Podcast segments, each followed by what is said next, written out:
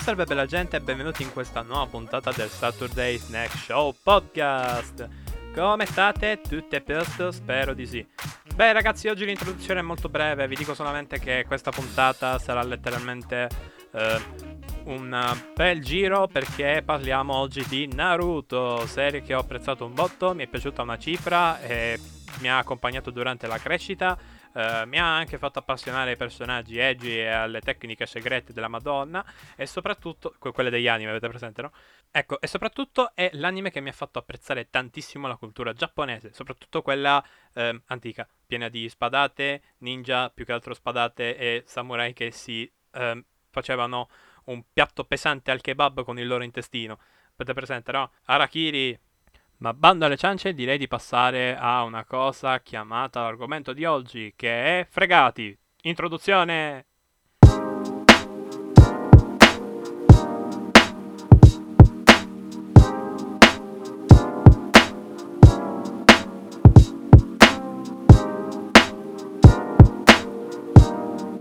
Allora, io il mio primo impatto con Naruto l'ho avuto con uh, il videogioco, ovvero Ultimate Ninja Storm. Cioè, il mio primo impatto vero, avevo giocato qualche gioco di Naruto dell'epoca PS2, ma una volta, due volte, non mi ricordo manco bene quali erano. Mi pare che era Zumaki Chronicles 2, quello che ho giocato di più su PS2, ma non mi ricordavo neanche che era un gioco di Naruto, figuratevi. E ecco, ehm, io appunto ehm, presi il primo Ninja Storm, che sapevo che era un gioco decente, e mi innamorai appunto dell'universo di Masashi Kishimoto, uh, nomi giapponesi, wow.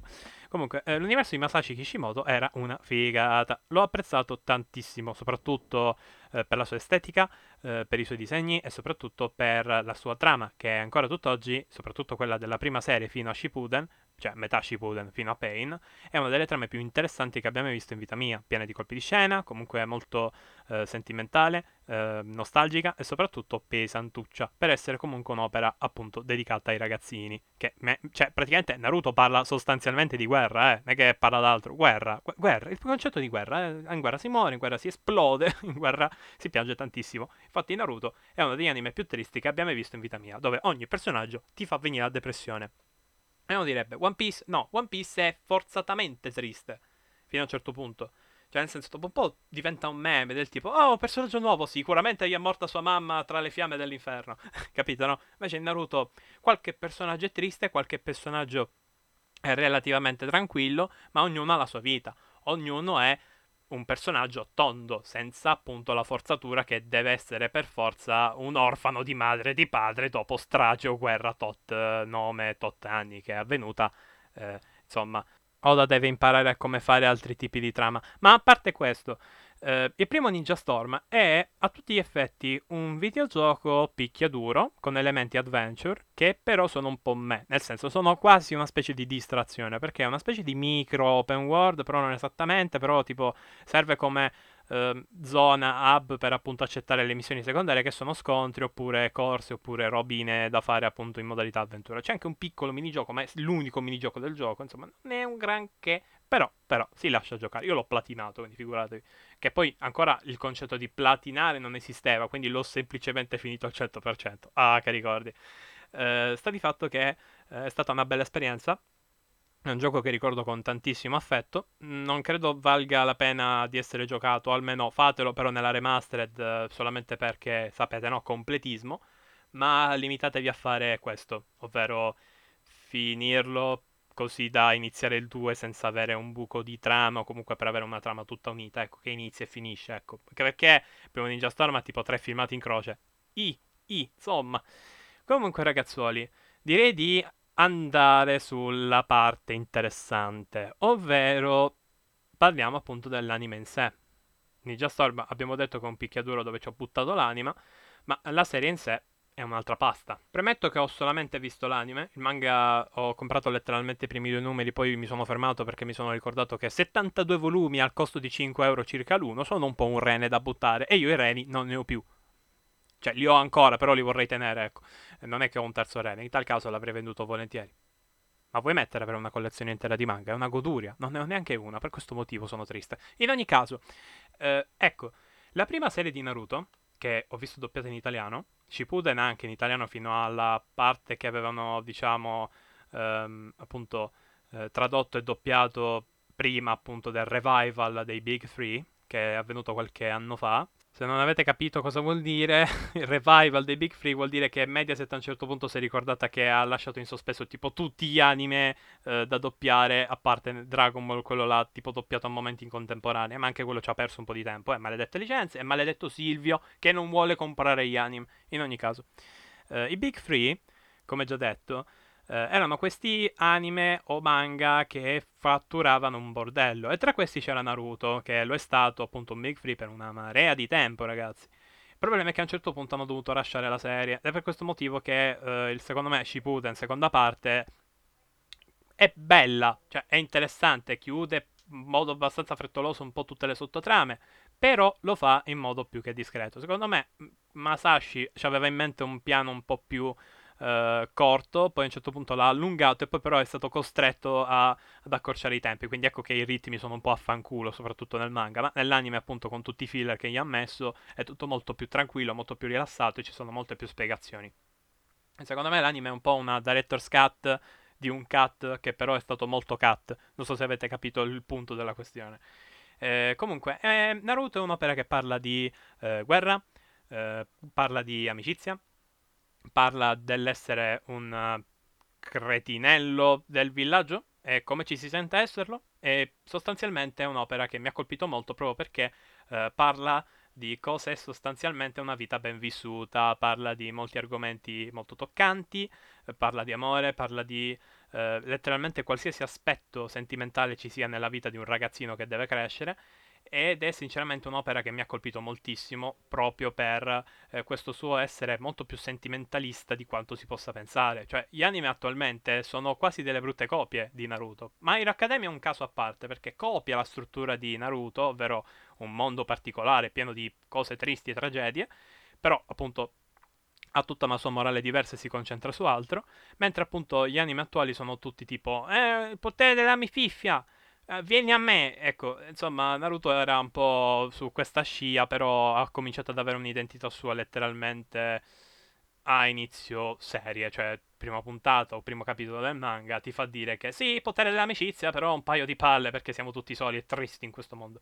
Ecco, Naruto quindi è una serie molto realistica, dove se qualcuno muore, muore per davvero, all'incirca. Shippuden ha tipo introdotto una sorta di ehm, concetto di resuscitare, che però in realtà no, perché era una tecnica che solo Pain Vabbè, è stata una cazzata solamente perché tutti hanno voluto che tot personaggi non morissero a un certo punto, almeno non così presto, ecco. E quindi ecco che Naruto eh, è a tutti gli effetti eh, un'opera ben più che sfaccettata e articolata, dove letteralmente ogni sottotrama serve per l'economia generale della storia, dove ogni situazione scontro è comunque un conflitto di un qualcosa di superiore, di due personaggi che si odiano a morte. È sempre un continuo ricercare un qualcosa di nuovo in ogni combattimento, è sempre uno stupire continuamente lo spettatore o il lettore. È un'opera che sa cosa deve fare per essere sempre al top e sinceramente, a parte qualche problema di ritmo che quale opera magna non ne soffre, ma a parte questi problemi qui, eh, Naruto si mantiene molto alto. Più che altro i problemi di ritmo, sai quale ce li ha? L'anime. L'anime, mamma mia, ha dovuto mettere un filler pure nei combattimenti più importanti, ha fatto dei casini, ha mescolato trame dei filler insieme a quelle canoniche, mamma mia. Invece nel manga il problema di ritmo ce l'ha solamente verso il finale. Il che non è male, cioè nel senso l'anime ti abitua che, al fatto che è un casino. Eh, però, devo essere sincero, l'anime ha dalla sua il fatto che approfondisce ancora di più alcuni aspetti dell'universo di Kishimoto aggiungendo dei filler canonici. Cioè, sono dei filler non canonici, però raccontano e eh, mettono a sommario tutte le informazioni che abbiamo scoperto sul passato dei vari personaggi e li rende dei flashbackoni enormi sotto forma di saghe. Che questa è una figata. È una figata perché eh, ti riassume un po' la storia, però sotto una nuova lente, però a mo' appunto di eh, season a parte. Ed è figa questa cosa, parecchio. Roba che non ho visto da nessuna parte, dove i filler aiutano effettivamente lo spettatore, nonostante siano filler. Ma a parte questo discorso, ehm, le opere in generale, Naruto e Naruto Shippuden, condividono il fatto che eh, rappresentino appunto due parti della vita di Naruto. Il manga ovviamente è un blocco unico, hanno fatto una roba un po' come Dragon Ball Z ma Eh, diciamo che Shippuden ha dalla sua il fatto che tratta di temi ancora più maturi rispetto al primo, eh, cioè la prima parte, eh, perché sostanzialmente parla di guerra a tutto spiano. Nella prima parte di Naruto se ne parla in modo abbastanza vacuo, vago, eh, un po' più sull'ottica dei bambini soldato. Invece in Shippuden è più un Ehi, in guerra si muore? Buon pianto a sangue! E infatti in Shippuden mi sono fatto i peggio pianti, solamente perché poi a un certo punto della trama sei talmente carico di tristezza da parte di tutti quanti che bastano due frasi o due parole o quel momento sconcertante e giù di lacrimoni di nostalgia, eh, depressione, mamma mia, tra l'altro, tra l'altro, tra l'altro, la serie ha un vantaggio che letteralmente si mangia il manga e la rende un'opera quasi secondaria al suo confronto, ovvero le host. Se vi dicessi che le host di Naruto sono le più belle host, cioè tra le più belle host di qualsiasi anime uscito finora, beh, non starei dicendo sparando una cazzata, ma è sicuramente una cosa abbastanza vera, perché tutti amano le host di Naruto, sono belle, malinconiche, tristi, quando devono essere metallare e pesanti sono veramente metallare e pesanti e soprattutto sono ricche, ricche di emozione, sono sempre nel momento giusto e hanno il picco più alto dell'intera eh, opera in sé o comunque della musica che diciamo vogliono far ascoltare allo spettatore sempre nei momenti migliori. Cioè, quando è il momento in cui appunto la scena diventa più triste all'inverosimile, ecco che Lost parte a palla con il suo ritornello cattivissimo e semplicemente ti ammazza i sentimenti. La regia e la colonna sonora dell'anime di Naruto e Naruto Shippuden è semplicemente divina. E poi i pezzi comunque sono veramente belli, ragazzi. Cioè, ascoltateveli nei momenti più deprimenti. Vi verrà voglia di lanciarvi da un balcone. Il che è un vantaggio, nel senso è una cosa positiva. Sono delle ottime canzoni tristi. Mi pare. Ok, questa era un po' black humor, però è vero. Ecco. Um, ora, altra cosa che mi sento di dire e che um, non ho accennato prima è che anche le host dei videogiochi di Naruto sono spettacolari. Io ho citato Ninja Storm, ma ci sono anche gli Ultimate Ninja, che sono praticamente Ninja Storm, ma il combattimento in 2D. Però il gameplay è quello, è identico, non cambia una fava. Ecco, eh, gli Ultimate Ninja hanno anche loro delle host semplicemente divine. Eh, poi, appunto, Storm continua con questo andazzo qui. E poi, se non lo sapete, lo stesso compositore delle colonne sonore di, appunto, eh, Ninja Storm e Ultimate Ninja ha lavorato anche ad Asura Svrat, altro capolavorone che vi consiglio e di cui sicuramente cercherò di parlare quando ovviamente lo potrò giocare, comprare in modi onesti, perché a tutti gli effetti giocarti Asura Svrat esperienza completa con tutti i DLC e le espansioni è un po' impossibile oggigiorno perché hanno spento tutti i server di qualsiasi cosa dove si possa comprare il DLC, ma comunque a parte questo discorso. Dicevamo di Naruto. E quindi Naruto è un'opera più che degna, più che bella, va vista o va letta, eh, ha i suoi difetti, però ha i suoi perché, e i suoi perché sono molto più grandi dei suoi difetti. E quindi via così. Ma, ma, ma. Parliamo dell'epoca buia. Epoca buia? Di che stiamo parlando? Cos'è questa epoca buia? Che cos'è? L'epoca buia è praticamente il periodo tra il film di Naruto The Last e um, appunto l'inizio di Boruto. Ora voi direte, no, sono uno di quelli che odia Boruto a prescindere. Calmi, allora. Ho visto, poco prima di finire la serie animata, il film di The Last, Naruto The Last, che appunto è un film canonico e andava visto a un certo punto della serie appunto anime, perché era canonica, è inserita in mezzo alle puntate finali dell'anime e quindi andava visto proprio perché poi a un certo punto l'anime si mette a parlare del matrimonio tra Naruto e Hinata e uno dice eh, cosa? Quando è successo? È successo nel film che devi andarti a guardare, stronzo. E infatti eh, ecco che eh, vado a vedere il film, tutto contento, lacrimoni perché mamma mia se quel film è la depressione fatta a film. In realtà il vero film di Naruto deprimente è La Via del Ninja che è veramente un film bastardo che ve lo consiglio se state seguendo l'opera. Ma comunque, è un film molto triste, molto malinconico, molto nostalgico, estremamente nostalgico. Ti fa venire il magone da quanto è ben diretto, soprattutto nelle scene animate molto pucciose e appunto che riguardano l'MR. Ma è un film pieno di buchi di trama. Che vabbè, lasciamo stare. Facciamo finta che non è mai successo nulla. E infatti il film, se tralasciate la parte dei combattimenti del ninja e del chiudere la trama, diciamo, dell'opera originale, è abbastanza trascurabile, sì, esatto. La parte, diciamo, centrale della trama è letteralmente scialacquata in pochi minuti all'interno del minutaggio di film di Naruto The Last. Vabbè, stendiamo un velo pietoso. Comunque, questo film mi ha deluso proprio perché sembrava una versione un po' più raccattamone e vi faccio piangere un botto della serie originale. Mi sembrava veramente un'opera fatta tanto per. E ho detto, vabbè, ci può stare, è un film smielatissimo, va bene. E ok. È, diciamo, un inizio per costruire appunto eh, l'atto finale dell'anime, che è veramente smielatissimo. L'ho amato perché io ho pianto come un maledetto dall'inizio di questi episodi fino alla fine. È stato bellissimo, è stata una bellissima botta di malinconia e di felicità. Io ero felice di tutto quello che stava succedendo nel finale dell'anime. Era la cosa più soddisfacente del mondo e che mi ispirava un botto. Poi è arrivato il finale del manga, che ho letto dopo, perché il finale del manga è arrivato tipo mezzo anno prima rispetto all'anime, o comunque un anno prima. Ecco. L'anime è terminato benissimo con il matrimonio, tutto bello, felice, con la host e, i rimandi al primissimo episodio. Ci posso pensare. Ah, sto morendo, ok. Eh, non devo ripensarci troppo. Ok, finale è perfetto nell'anime. Veramente quel finale tu dici, oh Dio, di più non potevano fare. Sono in totale depressione perché è finito benissimo. Voglio morire. Ah, sto piangendo. Ecco. E cosa hanno deciso di fare nel manga?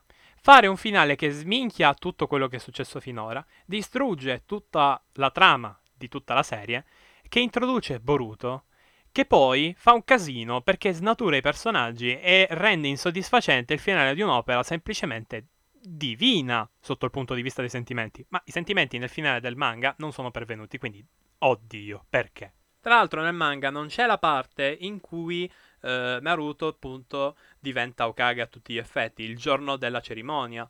Cosa che nell'anime viene completamente saltata proprio per dire, ehi, um, chi se ne frega dell'essere Okage, l'importante è avere famiglia, amore, affetti e sentimenti. Cioè, l'obiettivo finale era appunto quello. È comunque una specie di culmine di tutta una storia che si è evoluta in un certo modo e comunque aveva un senso compiuto ed era molto, molto poetica e filosofica come cosa. Invece no, il manga che ha deciso di fare sminchiare tutto, rovinare tutto, non fare neanche una cosa decente. E vabbè. E vabbè, sono felice di aver visto l'anime, che vi devo dire. Ora però c'è un piccolo problema. Il manga ha aperto di nuovo la trama come una cozza. Quindi che cosa si fa? Semplice. Si fa la serie successiva. E ho detto, oh Dio no. e vabbè, eh, ok. Io ho visto, vabbè, c'è il film, guardiamo almeno quello, vediamo film secondo me mi è sembrato una specie di secondo finale più che interessante. A me è piaciuto il secondo finale, che in realtà è il film che fa, diciamo, iniziare Boruto nel mondo degli anime fissi. Che in realtà è un film, ma non è un anime. Vabbè, avete capito, no? La prima opera basata su appunto il mondo di Boruto è figa, mi è piaciuta, è stata bella, aveva pure un bel significato, era divertente, era interessante, era super hypata, era epica, bella, proprio bella. Però non è bello quello che è successo dopo con il manga che inizia un po' prima dell'anime, di Boruto si intende. Uh, l'anime di Boruto che uh, va un po' a quel paese e che attualmente stanno distruggendo in continuazione la continuity e il senso della vecchia opera. Mettono momenti tristi a caso, sta diventando letteralmente per il potere dell'amicizia, sta diventando tutto molto scialbo e veramente anacquato. E pur di far appunto dire allo spettatore ehi piangi, hanno fatto pure un viaggio nel tempo. I viaggi nel tempo in Naruto non si possono guardare, voglio morire. È veramente no, sbagliato, sbagliatissimo, non mi sta piacendo, Boruto è un incubo, eh, non doveva eh, esistere, cioè es- poteva anche esistere, ma mi dovevate dire qualcosa, invece non stanno dicendo niente, stanno solamente rendendo Naruto un anime standard moderno. Cioè avete presente appunto la puntata che ho fatto un po' di tempo fa proprio su questo argomento, cioè che gli anime sono tutti uguali? Ecco, è proprio questo il punto, è proprio questa eh, la parte in cui io vi dico... Ah, mi hanno sconfitto. Va bene, gli anime adesso sono me. Quelli moderni si intende, quelli più famosi, ecco. Potere dell'amicizia? No, bocciato totalmente. Boruto è proprio potere dell'amicizia. Cioè, un'opera che mi parlava di temi veramente pesanti e veramente cattivi, me la fai diventare veramente Fairy Tail parte 2. Cioè, io veramente. Che poi Fairy Tail ha avuto tipo sette parti. Mamma mia poteva anche finire alla prima, eh. Era un'operetta del cavolo. Infatti, io sto continuando a seguirla. Però, capito? Tipo, eh, vabbè, sì, è un'opera dove spicchiano. Ci sono i maghi e le ossa sono carine. Fine. Ok, uh, spero che questa analisi mega gigantesca di cosa ne penso di eh, Naruto e compagni e del suo universo vi sia piaciuta. Magari in futuro parleremo meglio appunto dei videogiochi, soprattutto della serie Storm, che è semplicemente una delle mie serie di picchiaduro preferite. E spero che in generale la puntata vi sia piaciuta. Quindi, bella ragazzi, ci vediamo in giro, cioè più che altro alla prossima puntata. Bye!